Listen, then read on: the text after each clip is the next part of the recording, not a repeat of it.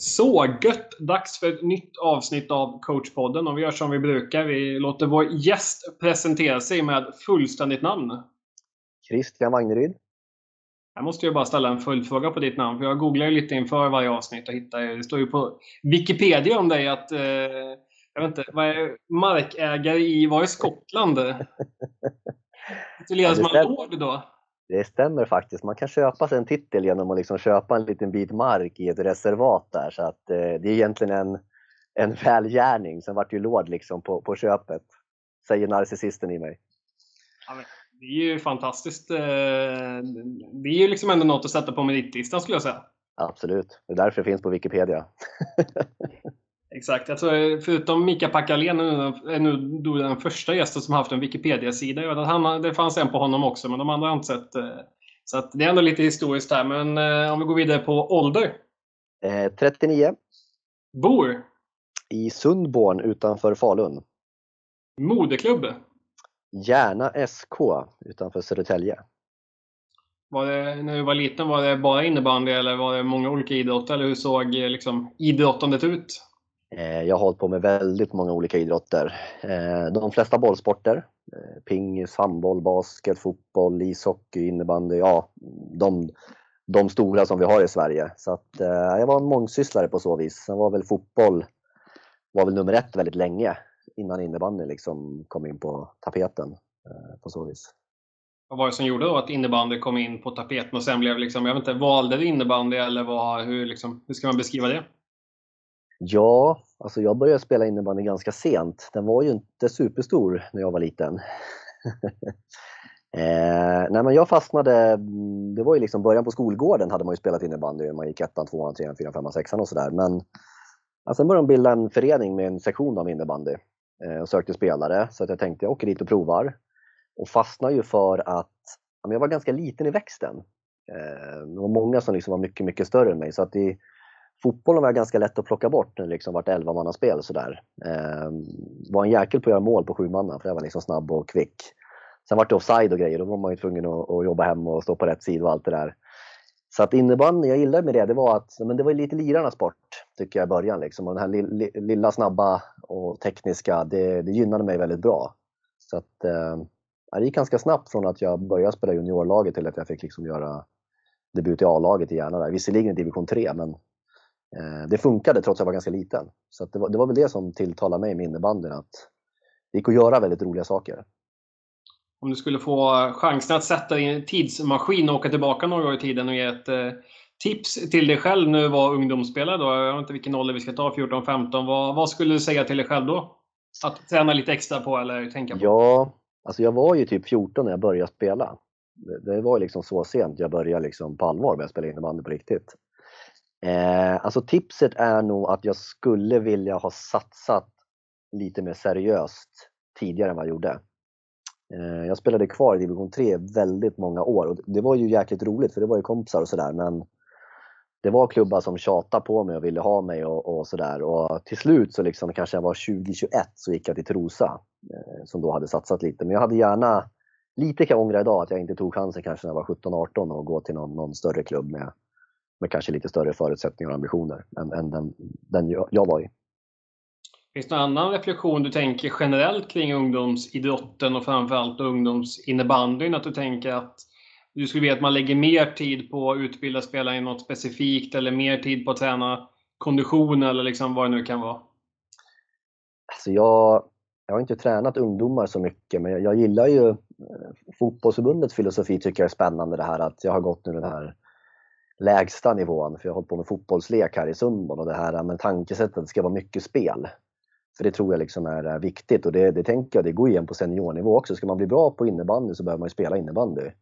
Alltså de här statiska övningarna som att det är klart att man behöver grunden att kunna dribbla kanske mellan koner för att lära passningsspel och det här. Men sen tycker jag att ju äldre man blir så ska det vara mer, mer spelövningar mm.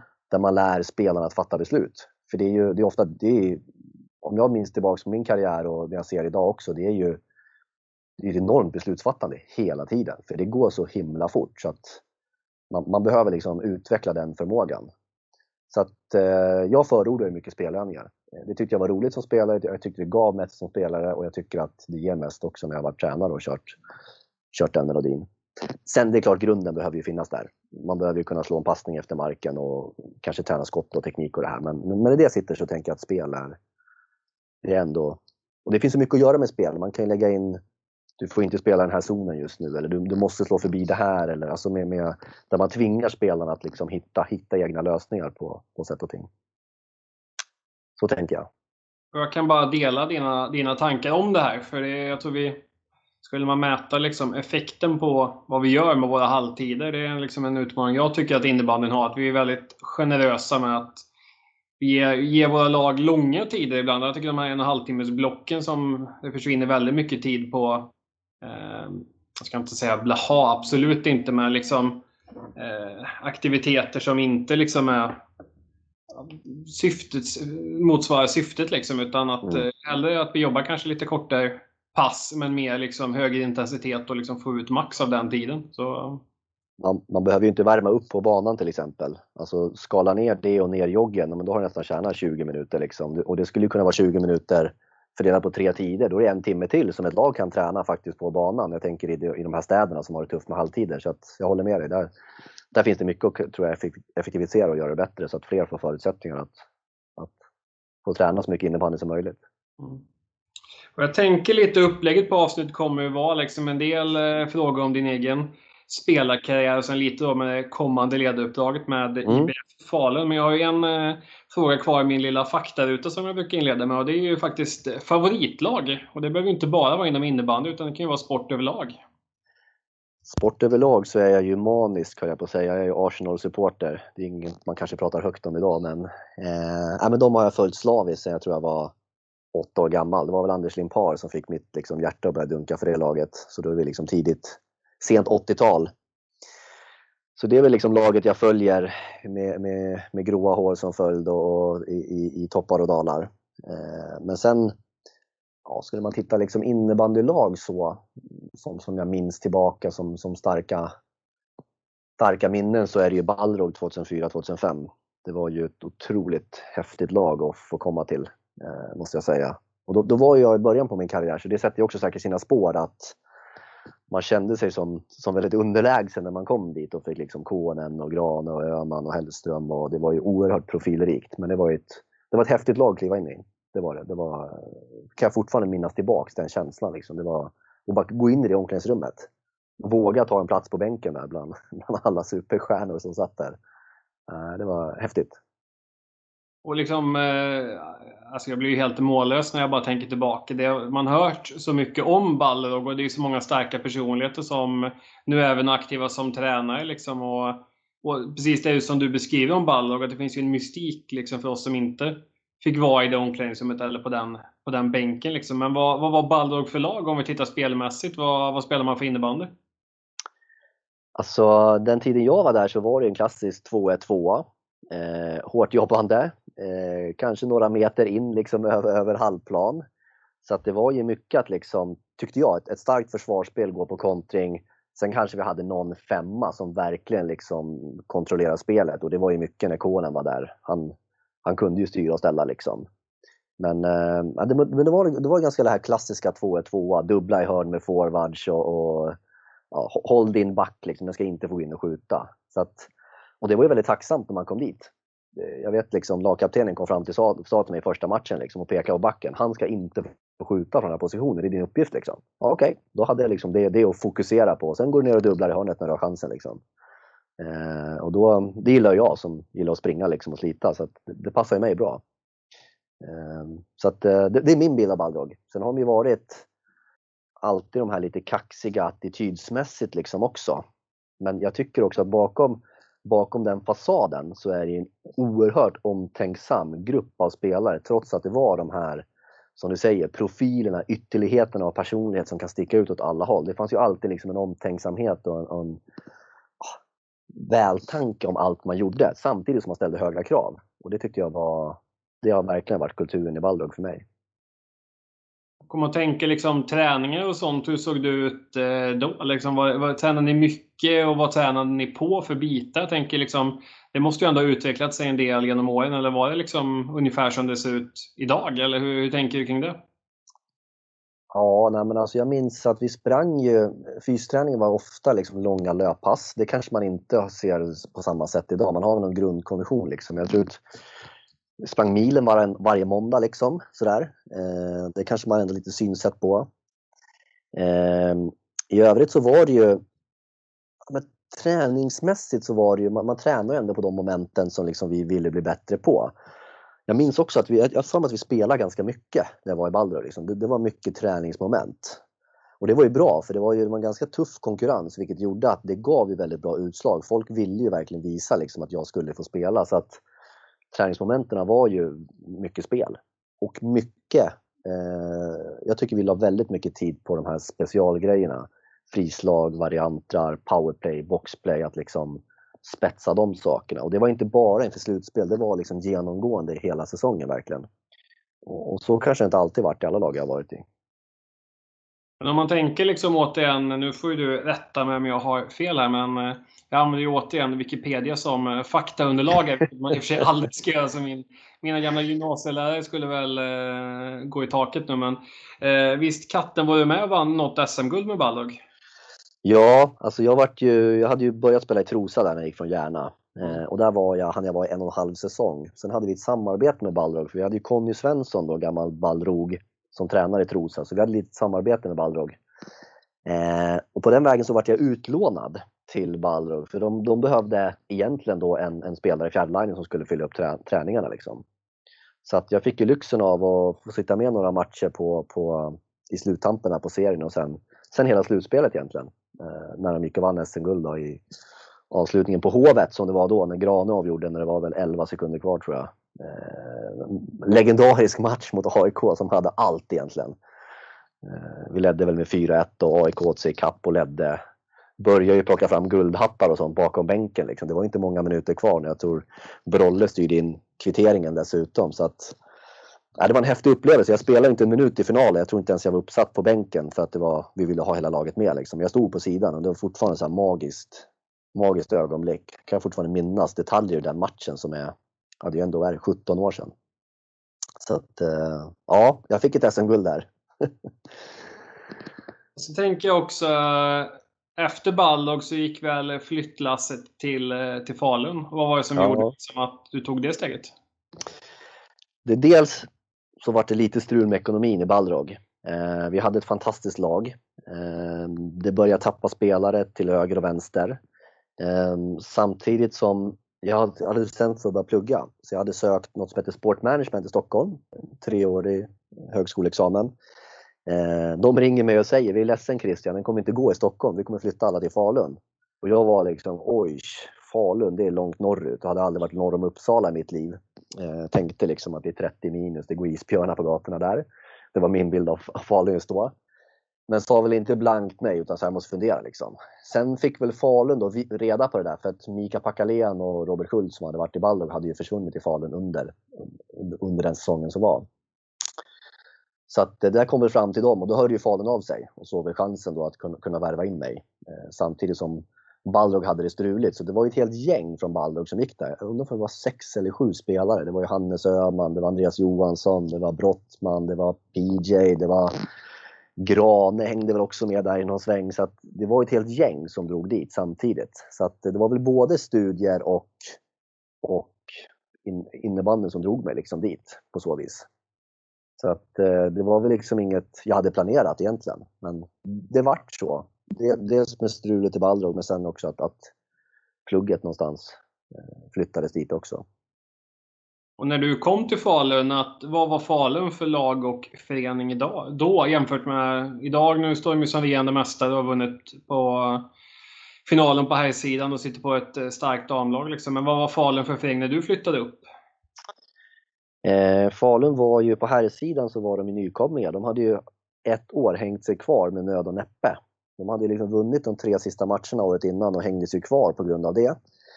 Eh, och valde då sen att satsa ganska hårt. Men eh, på här sidan så var det ett lag som var en lindansarlag. Vi fick ju kämpa för att hålla oss kvar, eh, kämpa för att ta till slutspel och ibland så lyckades vi, ibland så gick det inte. Så under min tid i Falun så var vi verkligen ett lag som, som, som fick, det var varje poäng var ju viktig. Eh, jag vet att vi har haft sådana matcher liksom borta mot de var tvungna att åka och vunnit liksom med 2-1 mot någon annan bottenkollega. Liksom. Och, så det var ju verkligen sådana här äh, ångestmatcher man har spelat där. Men också, också väldigt häftigt på ett sätt att spela de matcherna också. Det är ju stor skillnad mot att slåss mot medaljer men det, det, man lär sig också mycket på de matcherna tycker jag liksom, på det viset. Damsidan var ju däremot jäkligt bra på Falun då. Eh, de var ju en av de bättre i Sverige och fick väl sen sin dipp lite senare. Eh, de var väl SM-final 2008 damerna så sent. Och sen började det dippa där. Men de, de är också nu på upptåg igen. Så att idag är det en helt annan förening. Det är liksom en maktfaktor höll jag på att säga inom, inom innebandyn och har ju verkligen eh, ja, men tagit det ganska bra steg tycker jag.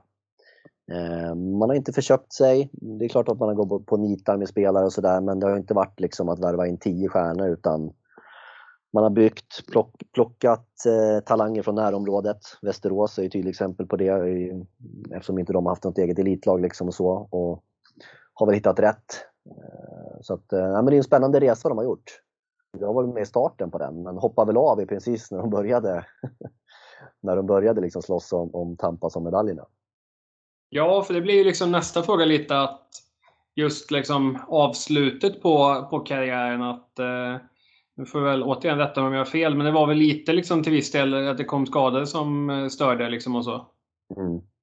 Ja, jag hade ju enormt utmaningar med skador, framförallt baksida lår. Jag vet inte hur många bristningar jag har dragit och det har ju ja, tyvärr speglat min karriär ganska mycket. Ehm, jag gick in och kollade på någon statistik, liksom, många matcher jag spelat och blir lika förvånad varje gång. Är det så lite matcher jag spelat? Han har liksom 11 matcher någon säsong, 13 någon säsong och sådär. Så att, och det har ju varit frustrerande också. Ehm, så jag började känna efter ett tag där, jag var på väg att lägga klubban på hyllan tidigare men hittade väl någon liten experthjälp också på det där och tyckte det varit bättre någon gång. Men mm. till slut så kände jag liksom att men, man gör sig inte själv rättvisa heller. Och, och dessutom liksom ta, ta en plats i laget och i truppen och inte känna att man kan, kan ge allt. Eh, det var både frustrerande och jobbigt men någonstans när jag hade förlikat med det liksom att men, varför ska jag hålla på med det här? Alltså att jag, jag började inte tycka det var roligt till slut. Det, liksom, det tog för mycket frustration av saker och ting. Så då, då bestämde jag mig för att lägga klubban på hyllan. Då bestämde jag i januari 2011 att jag skulle sluta. Sen var det ju synd då, för då hade jag sett fram emot att vi hade ett ganska bra lag jag kände att men i år kanske det är slutspelet vi går förbi kvartsfinalen. Mm. Men eh, sista seriematchen då borta mot Linköping tror jag det var, så, eller näst sista matchen, så drog jag sönder min fot eh, helt och hållet. Så att jag fick ju inte spela något, något eh, slutspel heller där i slutet. Så jag stod, stod med kryckor på sidan när vi slog ut AIK på straffar, men det var ju häftigt. Men där någonstans börjar ju också Falun sin resa eh, mm. på det viset. Så att, eh, ja. Slutet hade man väl önskat bättre och det är väl det som också gör att jag är lite, lite mån om att komma tillbaks och få liksom ett annorlunda slut. Det känns som att man lite ouppklarade saker att göra med innebandyn fortfarande.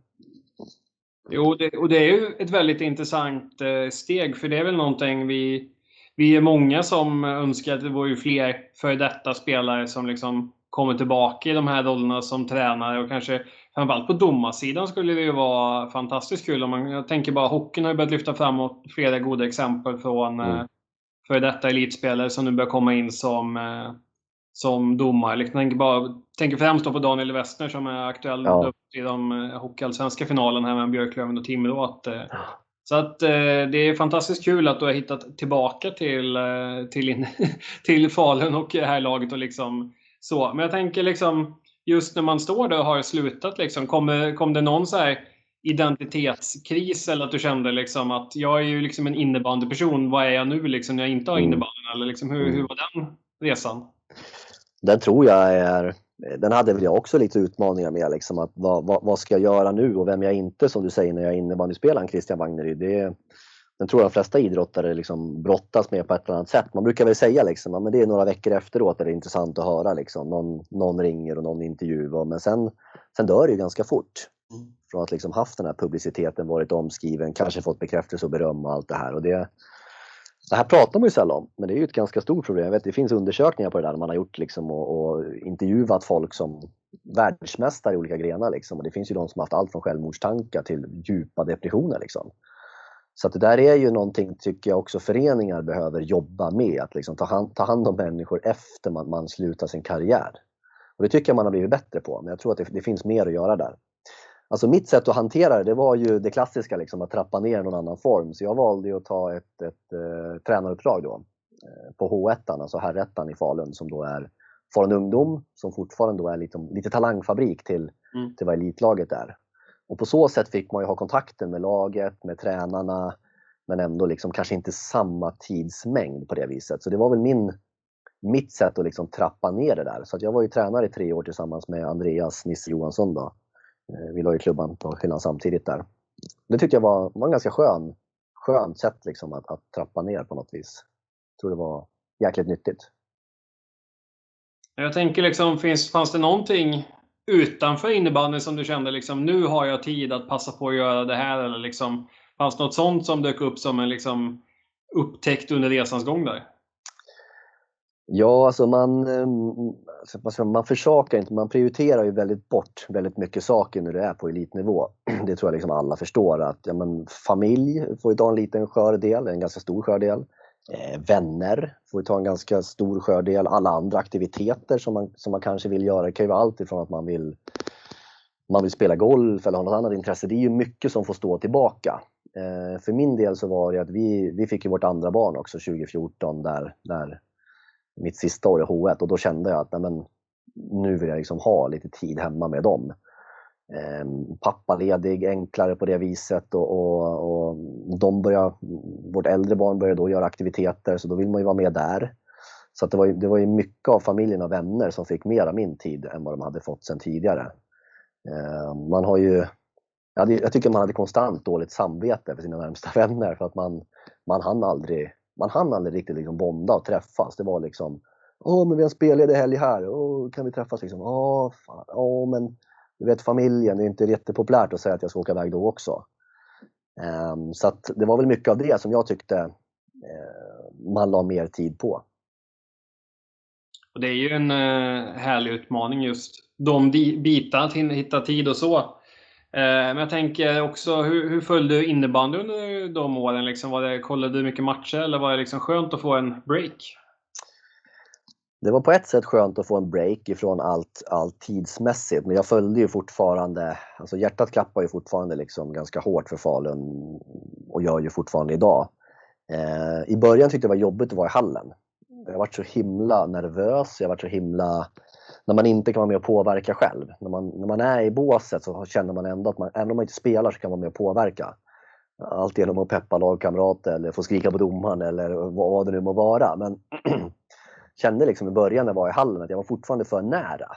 Och var liksom kanske inte det bästa föredömet heller alltid liksom för, för hur man uttryckte sig och vad man sa och, och sådär. Så att i början var jag ganska försiktig med att vara i hallen till slut till att jag kände liksom, nu har jag lite distans, nu kan jag liksom hålla mig. Men jag har ju följt dem egentligen under alla de här åren som jag inte har varit delaktig i, i, i något uppdrag. Och nu, nu, på senare tid så har jag även fått chansen att sitta lite som kommentator då, i Sportexpressen Play, vilket är också väldigt roligt. Det är egentligen mitt drömjobb att få vara expertkommentator. Det kommer inte att bli någonting av det tänker jag, men eh, det har också varit en lyx att få, få se matcher nu live tänker jag. Så att jag har ju följt dem ganska nära eh, på så vis ändå. Och nu är du då tillbaka som, som tränare för, för herrlaget då i, i Superligan. Vad, vad är liksom tankarna här inför att du ska starta upp det? Ni har säkert startat redan kanske, men vad tänker du? Liksom, vad är du vill bidra med i Falun? Ja, men jag tänker att eh, eh, jag gillar ju den här, det gillar jag som spelare också, den här nära kontakten med spelarna. Att liksom hela tiden prata om vad är dina styrkor, vad behöver du utveckla, jobba med konstant feedback till dem. Alltså, det ser jag som ett jobb, eh, ett jobb som jag tycker att eh, det tycker jag är roligt, jag tycker det är viktigt. Sen tänker jag också liksom det här att skapa, eh, alltså vi, vi, i Falun idag, vi har ju så många bra spelare. Jag tänker liksom att, ja men krasst sett om jag tittar på de spelare som är där, jag kan inte mer innebandy än vad de kan. Egentligen. De, de kan ju minst mer av dem vissa än vad jag kan. Utmaningen är väl liksom hur, hur får vi ut det här ur dem, liksom den här potentialen som faktiskt finns och skapa den här förutsättningen och miljön för att liksom utvecklas. För jag ser ju att det, det, det är ju de som är experterna. Sen behöver vi liksom skapa ramar och uppmuntra till att delaktighet och komma med idéer, förslag, hur vi kan lösa situationer och allt det här. Eh, och det är väl det liksom ledarskapet går ut på idag. Liksom, att det, det, går inte att peka med hela handen och säga åt en spelare vad jag ska göra. För om de då gör fel, vem, vem ska man hänga då? Ja, men då är det jag som tränare som har pekat fel. Så att jag tror ju på det här att men, skapa möjligheter, skapa förutsättningar. Och det tänker jag är mycket att jobba med gruppen. Mm. Jag tänker inte att det är en tränare som hela tiden ska konfrontera när vi inte gör det vi gör utan då måste ju någon i laget också kunna göra det. Att, ja, men nu följer vi inte gameplanen liksom. vad, vad gör vi nu åt det här? Men hela tiden jobba liksom framåt och lösningsinriktat. Eh, så att, det är väl det jag tänker att jag ska försöka bidra med eh, på så vis. Sen gillar jag att förnula, alltså förnula på sådana här roliga lösningar, frislagsexempel eller bytesfint. Alltså det finns ju mycket sånt här man kan jobba med också som jag tycker också är spännande. Men i det stora hela så tänker jag att liksom skapa förutsättningar för, för att de ska prestera på topp. Och då tänker jag att det är viktigt att se till hela människan. Liksom. Det, det, ska funka både på och utanför banan. För det vet jag själv. Liksom, när, när, när det är tufft utanför så kommer det att påverka mitt innebandyspel också. Så jag är väl extra mån om, om nyförvärven. Liksom, att ja, men de ska ha boende, de ska ha jobb, de ska känna trygghet, de ska liksom veta att ja, man behöver jag det här, men det är bara ett telefonsamtal bort så, så kan de få hjälp med någonting. Och där tycker jag Falun som förening har utvecklats enormt. Eh, hur man liksom hanterar det. Och det, det tror jag är viktigt. Det är väldigt intressant det som du, som du nämner, för jag bara lyssnat på inte katten vilken podd det var, men det var ju någon, eh, något avsnitt med någon av de som var assisterande till Svennis. Det var ett gäng eh, svenskar, det var både Tord Grip och Hasse Back om jag är rätt på där. Men det var ju någon av dem som hade någon, eh, han upplevde att det fanns en konflikt med någon av brassarna i sitt, om det var Elano eller vad hon heter. Men han sagt till Svennis att jag, jag, jag vet inte vad jag har gjort, men jag tror att han gillar inte mig. Så Svennis det, fråga hur hans familj mår, så kommer han liksom dyrka dig sen. Ja. Brassarna är väldigt familjepersoner. Just ja. de vi har i laget i alla fall. Så om det är generellt eller inte. Men, så, mm. nej, om det nu var Hasse Backe som jag tror det var, frågat Elano hur, hur det var med familjen och liksom så. Då hade han bara smält av helt och varit jätteglad sen. Och då var det liksom hur fint som helst. Att jag tror det ligger väldigt mycket i just det du nämner. Att inte att även som tränare liksom vara mån om nyförvärven med de här praktiska sakerna och inte bara lämna mm det på föreningen att jobba med de bitarna. Nej, Nej, och jag tänker det hör ju till liksom att bygga relation också. Att jag vet vad du jobbar med, jag vet vad din flickvän heter, vad hon jobbar med, vad din sam... Alltså, alla de här sakerna tror jag liksom att det, det kommer ju skapa, att bygger man en nära och bra relation, då kommer det också bli lättare den dagen jag behöver liksom konfrontera en spelare med någonting som, men du, nu gör du inte som vi har pratat om liksom. Vad tänker du om det? Så det där, det där hänger ihop liksom. Det, det är jag helt övertygad om. Just det du nämnde med jobb också, det är ju ganska intressant i en träningsaspekt. Kommer man från ett eh praktiskt jobb som eh, byggare eller målare eller liksom någonting eller kommer man från akademiskt jobb kan ju liksom avgöra vilken typ av belastning man klarar av ja. träningsmässigt ja. också. Ja, absolut. Så det där är, ja, det är viktigt att ha koll på. Men det där tycker jag också att föreningar har blivit bättre på generellt. Förut var det liksom, men kom hit och träna, det är då vi ansvarar. Liksom. Nu, nu är det mer ett helhetstänk. Och det är väl också ett sätt att, att göra sporten proffsigare, tänker jag. Och rent eh, formellt här med att ha koll på allting så kommer det väl vara så att det är Niklas Hedstål som kommer vara huvudtränare och du kommer vara assisterande. Är det rätt tolkat av mig? Det är rätt tolkat. och Niklas har även varit gäst i ett tidigare avsnitt så att det är någon som vill eh, höra hans tankar så kan, kan man gå tillbaka till, till det. Men eh, hur kommer det sig att ni ska jobba ihop? Liksom, var det någonting ni har känt själva eller har det liksom, hur, vad är bakgrundsstoryn till det? Ja, alltså vi har ju varit i, i eh, båda i Balrog från början, södra Stockholm. Han är väl från Rönninge Salem, jag är från Järna. Eh, han har ju faktiskt tränat Järna SK i fotboll. Det är fantastiskt roligt. Han har ju tränat några av mina barndomskamrater. Jag var inte där själv då för jag hade börjat satsa på innebandyn. Så att våra vägar har väl liksom varit nära och korsats men aldrig riktigt korsats på allvar. Så, där. så vi, vi har väl haft lite koll på varandra. Nej, men Niklas var väl också ute efter att ha någon, någon som är från trakten. Ehm, det, det, kan ju bli jobbigt att ta hit en, en ny helt utifrån också. Någon som har lite koll på kultur och IBF Falun och, och, lite koll på innebandy. Liksom. Så att mitt namn kom väl upp. Och då nappade väl Niklas. Och sen hade vi liksom ganska mycket prat om, för jag ville ju veta liksom, hur tänker du? Vad ser, vad ser du liksom min roll? Vad, vad tänker du att du behöver stöd och hjälp med ledarskap och de här sakerna för att liksom klicka. Och jag upplever ju Niklas, eh, vi har pratat ganska mycket nu, liksom, han är ju väldigt flexibel och har liksom en vision av hur han vill att liksom innebandyn ska spelas. Eh, som jag tycker låter väldigt intressant och roligt. Så att eh, på den vägen var det. Att jag liksom tackar ja och, och hoppar på det här. Ser det som en, en spännande utmaning. Jag blir oerhört inspirerad och taggad att köra igång. tycker lite drygt nu. Vi, vi hade uppstartsmöte häromdagen, liksom, skulle vilja dra igång nu men det är ett landslagsläger som kommer här och mm. sen kommer vi liksom få, få, få träffa spelarna på allvar. Så att, ja, det ska bli himla kul att få vara i hetluften igen.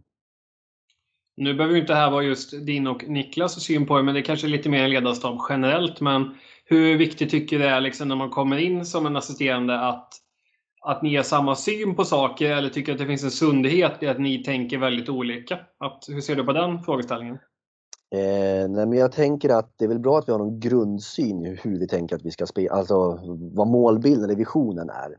Sen kan det ju vara liksom, hur tar vi oss dit? Där tror jag liksom att han vill ju ha också någon som utmanar och bollar och stöttar och och det är ju precis också liksom det, det man vill ha från spelarna, tänker jag också. Att de här, de här olikheterna berikar Det handlar ju bara liksom om att kunna mäta de här två, två ytterligheterna av tankar eller, eller åsikter mot varandra för att hitta vägen framåt.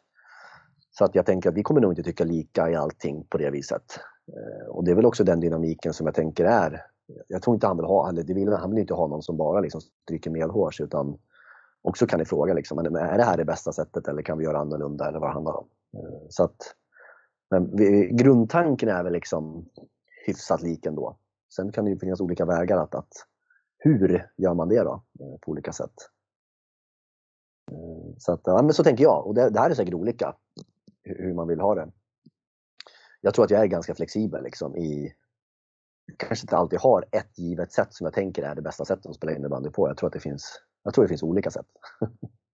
Jag, jag gillar ju som du beskriver också liksom att det handlar väldigt mycket om att ge spelarna förutsättningar. För någonstans pratar man om innebandy som en sport där spelarna sitter väldigt mycket på besluten. Att mm. eh, vi, det finns garanterat sporter som är mer förprogrammerade med liksom färdiga aktioner utifrån vart, när, hur, hur du får bollen. Men vi är ju fortfarande i en fas där vi är väldigt eh, mycket utövarstyrt, vilket jag, jag måste säga, ja, det är väl en stor charm med just sporten innebandy. Ja, håller med. Absolut. Jag tror ju att, det ger störst utveckling också. Att få, liksom, få spelarna att hitta lösningar, få spelarna att komma med idéer på hur man kan göra vissa situationer och så vidare.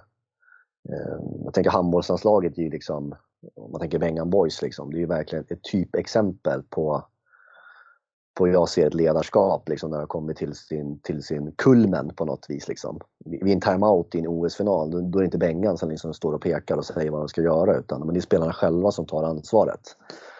Och det är väldigt häftigt, tycker jag. Eh, sen tar det olika lång tid att komma dit. Men någonstans i den riktningen tänker jag liksom, att man går på något vis. Men i det här då flexibla systemet och liksom de, de delarna där, att om man ändå skulle koka ner det till några egenskaper, liksom, att, eh, vad tycker du är viktigt att spelarna behärskar för att kunna vara liksom, riktigt bra innebandyspelare, hävda sig väl i Superligan? Att, vad, vad tänker du liksom att, vad behöver de ha med sig in i det? Mm. Alltså jag tänker främst så är det, man behöver ju någon typ av grund, grundfysik liksom. Och jag tänker att, men det tycker jag liksom är självklart när man är på den där nivån. och jag är nog mer åt det här hållet att men det kanske inte pratar om att du behöver teknikskott eller, eller passningsteknik eller vad det är. Jag tänker mer att det handlar om det här jag måste säga, ambitionen, viljan, eh, utvecklingsbenägenheten, eh, motivationen. Jag tycker liksom att de bitarna tror jag är, är viktigare på så vis. Um, och här tänker säkert folk olika, men jag, jag tänker också där att begreppet talang tycker jag ibland är lite missbrukat på så vis. För ofta när vi pratar talang så pratar vi liksom någon som kan dribbla av fem spelare i JAS-åldern liksom och sprätta upp den i bortre. Ja, men det är en jättetalang. Eller någon som är extremt snabb eller bra skott eller vad det handlar om. Men, men i min värld så kanske den största talangen är att man har rätt huvud. Men det pratar vi sällan om som, som en talang. Då säger man träningsprodukter eller någonting annat för det. Men det, jag skulle liksom vilja sätta att det är också epitet på att vara en talang. Att den har liksom viljan, den har mentaliteten, attityden och den har inställningen. För då tror jag att man kan komma väldigt långt. För alla de här andra tekniska färdigheterna, det går ju att utveckla. Och det tycker jag är lättare att utveckla än mentaliteten och det som sitter i huvudet. Så att skulle jag få välja skulle jag hellre vilja ha spelare som har det och sen liksom har förmågan att utveckla andra. Det var ju något förslag för några år sedan att nya definitionen på begreppet talang skulle vara vilja och förmåga att träna. Ja, och den, den gillar jag. Den är ju bra liksom. För jag tycker att eh, ibland så finns det en utmaning med, med den generation som är på väg upp. Liksom. Som att ja, men, det behövs också liksom, på något vis. Eh, kan vara lite bekvämt ibland på vissa, vissa håll. Inte alla, men ibland så tycker jag man, det syns liksom att man, man kanske inte vill ta det här extra jobbet liksom för, att, för att gå hela vägen ut. Det är, det är ju frågan om inte det liksom kan bli en fara också. Jag tänker liksom just de här så, alltså, det som ofta ligger bakom att man tränar hårdare är att man har fått mycket motgångar. Att man fick ju stryk på de här utematcherna på, på gatan. Liksom, och då tränade man hårdare för att inte liksom, eh, hamna i de lägena. Men precis som du berättar här, de som kanske blir duktiga tidigt i JAS, liksom, kommer från duktiga ungdomsspelare, duktiga JAS-spelare. Och sen när man kommer upp och får lite motgångar, då tycker man nästan att det är fel på systemet. Mm. Snarare än sitt eget. Att ah, jag fick inte spela tillräckligt mycket, eller tränaren coachar fel, eller jag fick inte vara i rätt PP, eller sådana saker. Nej. Nej, och det, det, har man ju sett exempel på, där liksom de motgångarna, de första motgångarna kommer för sent. Man, liksom, man lär sig inte att hantera det heller. Och det, det tror jag liksom är viktigt, för det är en del av idrotten också, att hantera motgångar och förluster, och, eller vad, vad man ska prata om. Men det, det är också mycket en ledarfråga liksom på, på, på tidig ålder, att kunna, att kunna prata om de sakerna. Liksom. För det, jag vet ju själv hur jag var som liten. Liksom. Jag, var, jag var ju världens dåligaste förlorare. Liksom, när jag var 7, 8, 9 år, jag grinade efter varje match jag hade förlorat. Liksom. Så det är ju något jag har fått jobba med ganska hårt. Liksom, sådär. Men mm. i efterhand är jag ju tacksam att de kom där, än att de kom när jag var 15, 16. Då hade det ju varit tuffare. Ja, och varje gång man står där och grinar så vill man ju liksom på något sätt aldrig någonsin hamna i den situationen igen. Nej. Så det går ju också att använda som en motivation att jag tar ju hellre en spelare som grinar efter varje förlust än någon som är likgiltig inför ja. syftet att vi har förlorat. Utan det, nej, men det, jag tycker det är viktigt att saker och ting betyder. Och där kommer jag också in på den här härliga tävlingsdebatten. Att eh, det är ju många som pratar om att det är viktigt att vi får in tävlingen tidigt för våra barn och ungdomar. Men kanske mm. liksom styra tävlingen utifrån en ledarroll. Att, ja. Tänker du kring det här begreppet tävling och eh, kanske lite yngre spelare? Nej, men jag, jag tänker att tävling behövs ju för det är det liksom idrotten också går ut på. Men sen får inte det övergå till att det blir resultatinriktat. För jag menar, vad händer om, om eh, flickor nio år gamla vinner eller förlorar en match? Men det händer ju egentligen ingenting. Det viktigaste jag ser det är liksom att matchen är, om den är så jämn som möjligt, då har det förmodligen varit så mycket utveckling som möjligt för spelarna det kan ju vara jämnt fast man torskar med 10-0 för att de ena har en som är superbra liksom, eller de andra har en målvakt som liksom totalt spikar igen. Men jag tänker att tävlingsmomentet måste ju finnas och motgången måste ju finnas att ibland vinner man, ibland förlorar man. Men jag tycker tyvärr ofta att det sitter i ledarskapet. Jag tycker att det... Jag, jag, jag förstår ju det här med att inte tänka resultat, men ibland så tänker jag att det är kanske en symptombehandling på ett annat problem. Att vi har problem med föräldrar som står och pockar på, vi har problem med, med, med ledare som inte klarar att hantera det. Men det kanske är också den vägen man behöver gå för att stävja det. Men jag tycker att jag tror att man behöver kött på benen som ledare för att hantera att ja, det ska vara jämnt så att man får tävlingsmomentet. Sen om det är 5-4 eller 4-5 eller 6-7, alltså resultatet är ju inte intressant. Jag tycker ju inte det på det viset. Men, men tävlingsmomentet behöver vi finnas och det behöver vi ta emot varandra. Jag vet inte om det var tydligt men... I, säga, I en sån här nördpodd så behöver vi inte slänga oss med begrepp som tydliga utan eh, fulla friheter. Men ja. jag tänker också ett klassiskt när tänk, det är att man tänker att träning, det är träning. Match, det är tävling. Jag skulle säga mm.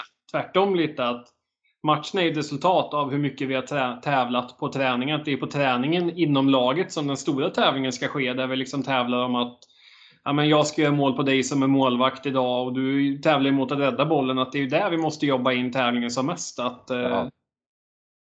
Alltså sätta de grejerna vi vill göra på match och sen liksom ska nästan, kan vi skapa mer tävling på träningen än på matcherna så kommer det naturligt sen komma på, på matcherna. Ja. Absolut, jag håller med dig. Men hur, liksom, hur, hur tänker du som, det kan ju vara både som tränare och spelare, liksom, men eh, just på, på träning liksom, mot lagkamrater, hur mycket tävling blir det då? Nej, men som jag minns det så tycker jag liksom att det har varit ganska mycket tävling. Det, är ju, det finns ju alltid den här liksom, när säsongen börjar sätta sig och man ser ungefär hur, hur tränarna tänker, man börjar formera laget så har man en aning om liksom, ja, men i, vilken, i vilken formation spelar jag, vad får jag förtroende? Så att man, man börjar ju snabbt se liksom, okej okay, vad, vad behöver jag liksom visa på träningarna för att få spela? Så tänkte jag alltid som spelare. Liksom, att, men, det är klart att var jag högerforward så tittade jag hur det gick för mina andra högerforwards och liksom, spelade de bra, men då höjde jag mig också. Så att jag, gillar ju den liksom att det ska ju finnas den här konkurrensen. Det måste ju finnas en sund konkurrens samtidigt som vi är ett lag. Så att det, det får inte bli att konkurrensen tar överhand, liksom att jag vill köra över en, en medspelare. Det är inte på den nivån vi pratar. Men konkurrensen ska ju göra att jag presterar lite bättre. Ja, men precis som med organisationer och företag ska det vara som mellan enheter också. Att, ja, men, skiftlag 1, de gjorde så här många pappersrullar nu. Nu kommer nästa skiftlag. Jaha, åh fasiken, men då ska vi göra så här många. Det är det, det man vill ju ha, den dynamiken vill man ha i ett lag också. Men det är alltid en balansgång. Att, liksom, att hålla det där eh, ajour och, och man behöver ha koll som tränare liksom, på, på det spelet som pågår också i liksom, gruppdynamiskt. Sådär. Men så tänkte jag som tränare eller som spelare liksom, att ja, det är viktigt att tänka liksom, vad, hur bra är de jag, de jag konkurrerar med på min plats och vad behöver jag liksom göra?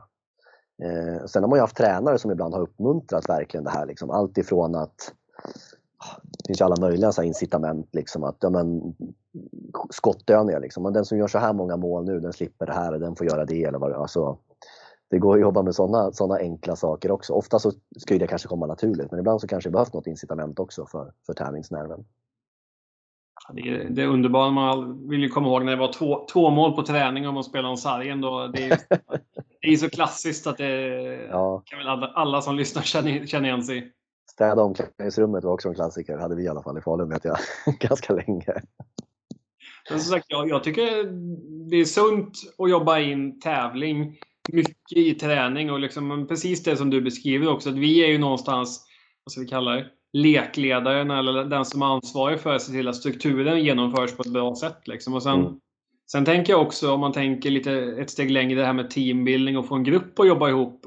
Att det är ju också tävling intressant att he, hela gruppen som en enhet ska lösa en uppgift. Att hela laget ska springa från plats A till plats B och liksom ja, klara det på en viss tid. Att man jobbar mm. liksom med tävling i ett sånt perspektiv som teambuilding-syfte.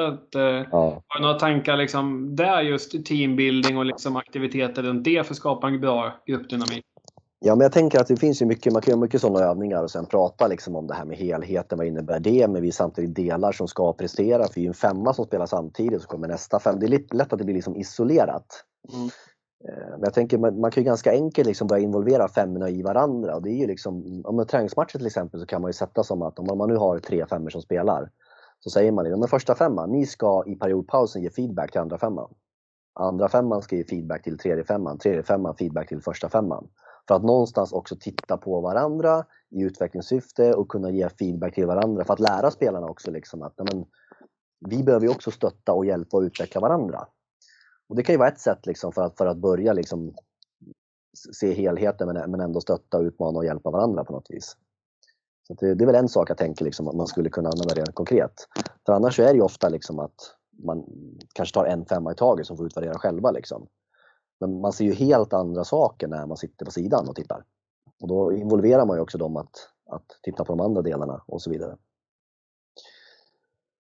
Exempel. Ja. Och just det här med utvärdering och analys som du pratar om tycker jag är otroligt spännande om man tänker kopplat till en match då. Att eh, om ni nu kommer från eh, en match från eh, en helg och så har ni en ny match kommande helg. Hur mycket tid brukar du lägga eller tänka att man ska lägga på föregående match kontra den kommande matchen? I ett sånt läge. Liksom, vi säger att det är måndag och ni har mm. spelat match på lördagen och en ny match nästa lördag. Det är väl det klassiska i idrotten. Har man förlorat så pratar man mer. har man vunnit så pratar man mindre. Jag tror också det är viktigt att hitta någon sorts balans. Liksom att, ja, men, oavsett resultat så finns det alltid saker att utveckla. Och det finns alltid saker som var bra och det finns alltid saker som var mindre bra.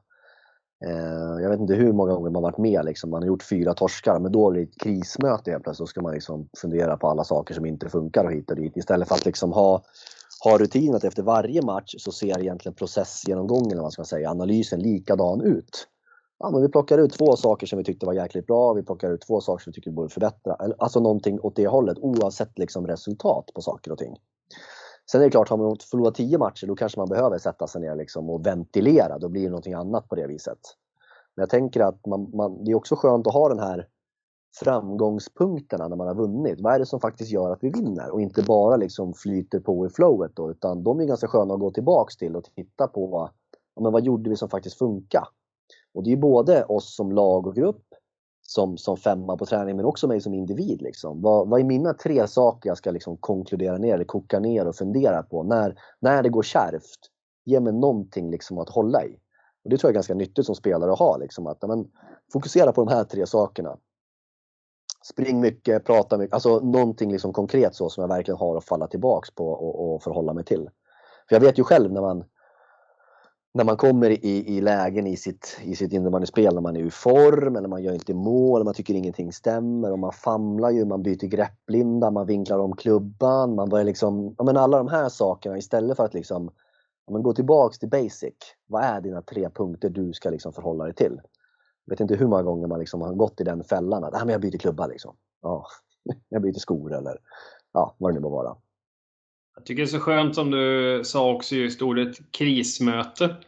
För det är ju det är så klassiskt också med så fort media är inblandade, framförallt i hockeyn.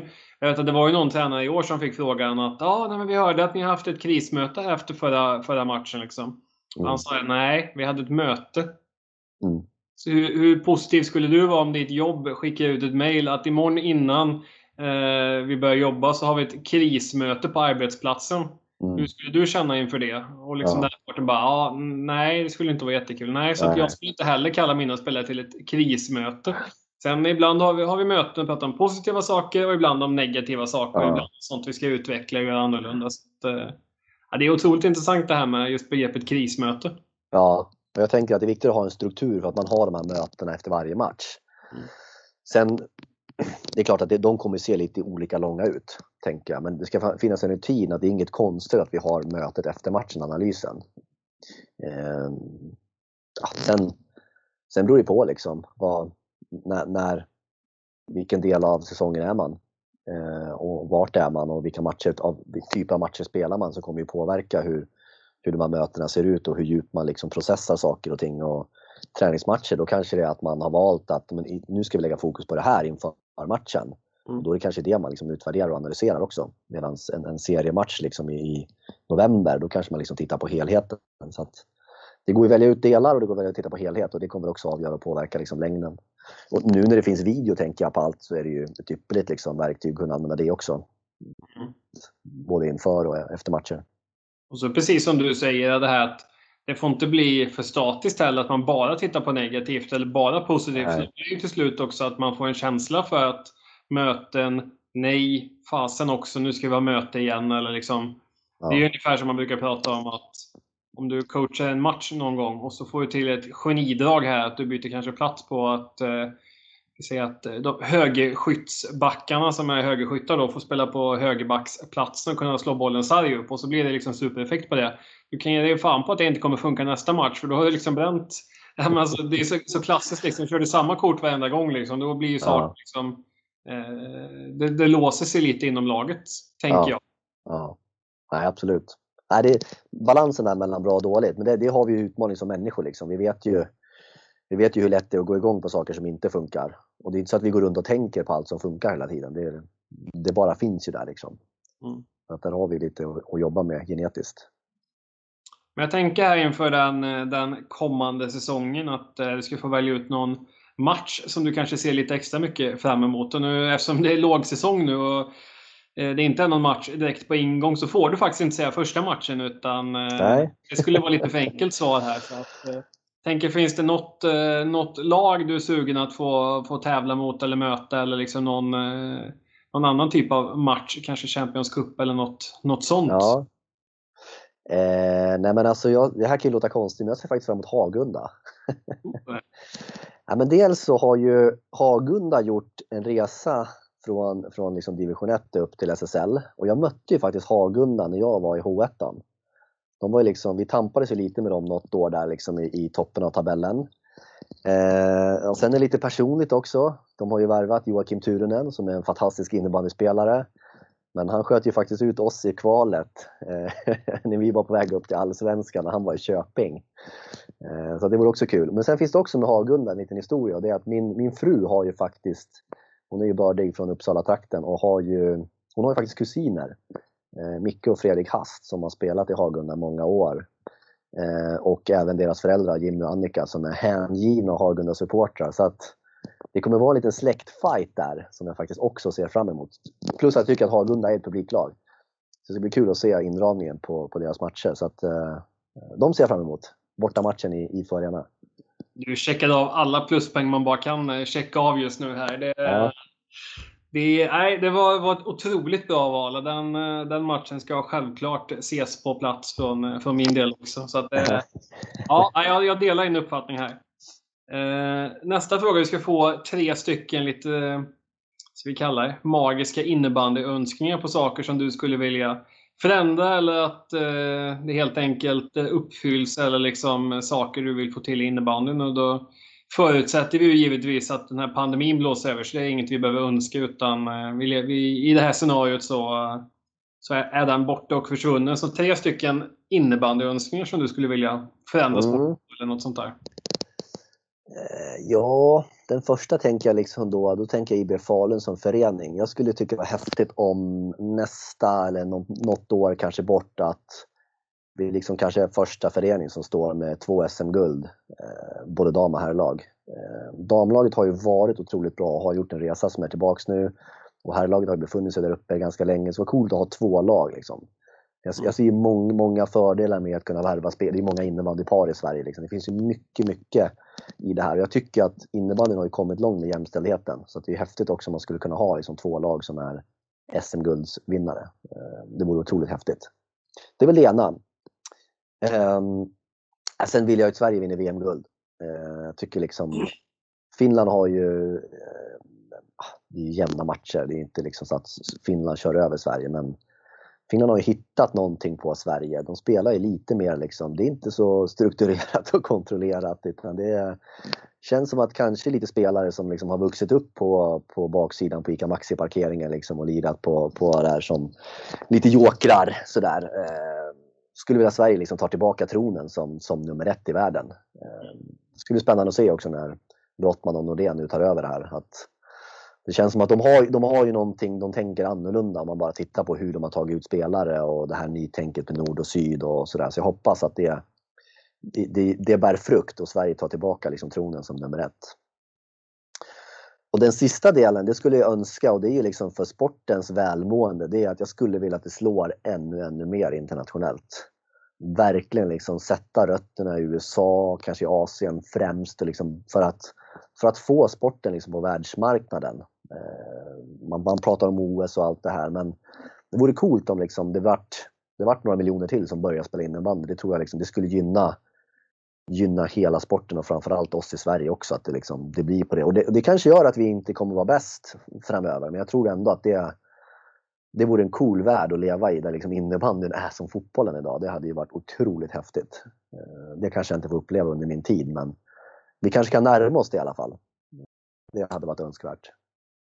Ja, men det skulle vara, det skulle, skulle vara otroligt härligt. Och det var ju kloka och eh, fina svar där. Nästa moment eh, är att du ska få svara på fem stycken snabba och impulsiva frågor. Så att eh, du får ja. en antingen eller-fråga då. Känner du dig beredd? Ja, det tror jag. Match eller träning? Match. Anfall eller försvar? försvar. Powerplay eller boxplay? Boxplay. Styrda uppspel eller fria tyglar? Fria tyglar. Två femmor eller tre femmor? Tre femmor. Det var, det var väl försvar som stack ut lite där kanske? Oh, men jag går nog efter hur jag var som spelare. Alltså jag var ju en slitvarg och kontringsspelare så jag gillar liksom sätta försvaret sen få kontringarna. Jag var ju ingen possession-spelare på det viset. Eh, och det ser jag också som en utmaning idag, att ta över Falun, eller vara med där. Liksom, att det kommer utveckla mig otroligt mycket att få, få jobba med de bitarna också. Mm. Och det lockar. Det lockar, det gör det. Och sista momentet i det här lilla avsnittet, det är ju att du ska få sätta ihop din egen drömuppställning. Eh, sex platser, förslagsvis då en målvakt och fem utespelare och sen då någon, eh, någon eventuell ledarstab. Okej. Okay. Ja, det här är ju svårt alltså. Det finns ju så otroligt mycket bra spelare man har spelat med. Allt ifrån liksom hur, hur duktiga de är. Sen finns det ju spelare som har påverkat en väldigt mycket. Allt ifrån liksom min tidiga sejour i Järna till Trosa till, till vad man vill göra. Men jag tror att det kommer bli spelare som kanske inte spelar längre, tänker jag. Ehm, målvakt så väljer jag nog Andreas Andy Olsson, eh, Falukeepern som också var i AIK. Otroligt reaktionssnabb, duktig målvakt. Ibland helt galen på planen, men också en svärmorsdröm på sidan. Alltså hur trevlig.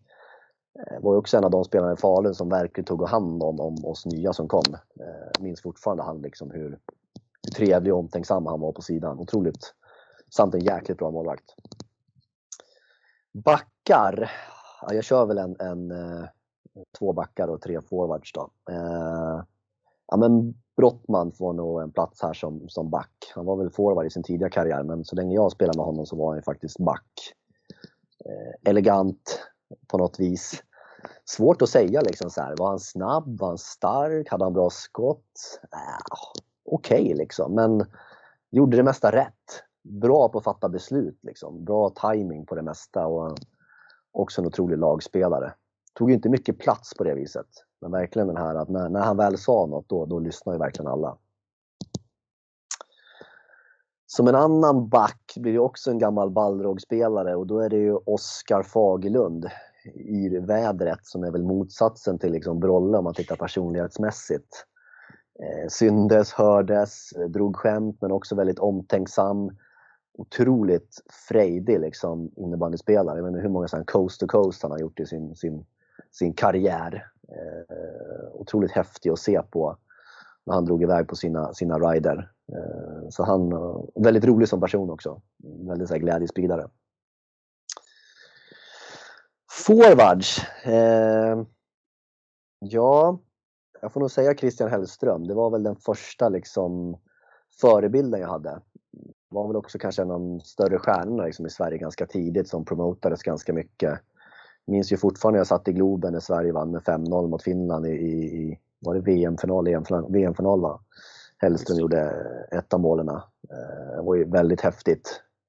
Mer reklamen minns man också. Det var coolt sen när man fick liksom chansen att spela med honom i Balrog. Eh, var ju också otrolig profil. En annan Balrog-profil det är ju Adam Grane som jag alltid haft som lite förebild. Sådär. Eh, hela tiden jag kom till Balrog så var dels var jag inpräntad från Mika Pakalén. Liksom, titta på Grane, titta på Grane. Det, liksom, det, det är förebilden du ska ha. Han hade väl liksom en spelstil som var ganska lik honom. Otrolig liksom, tvåvägsspelare men också poängspelare och slet ju otroligt mycket liksom, i alla byten.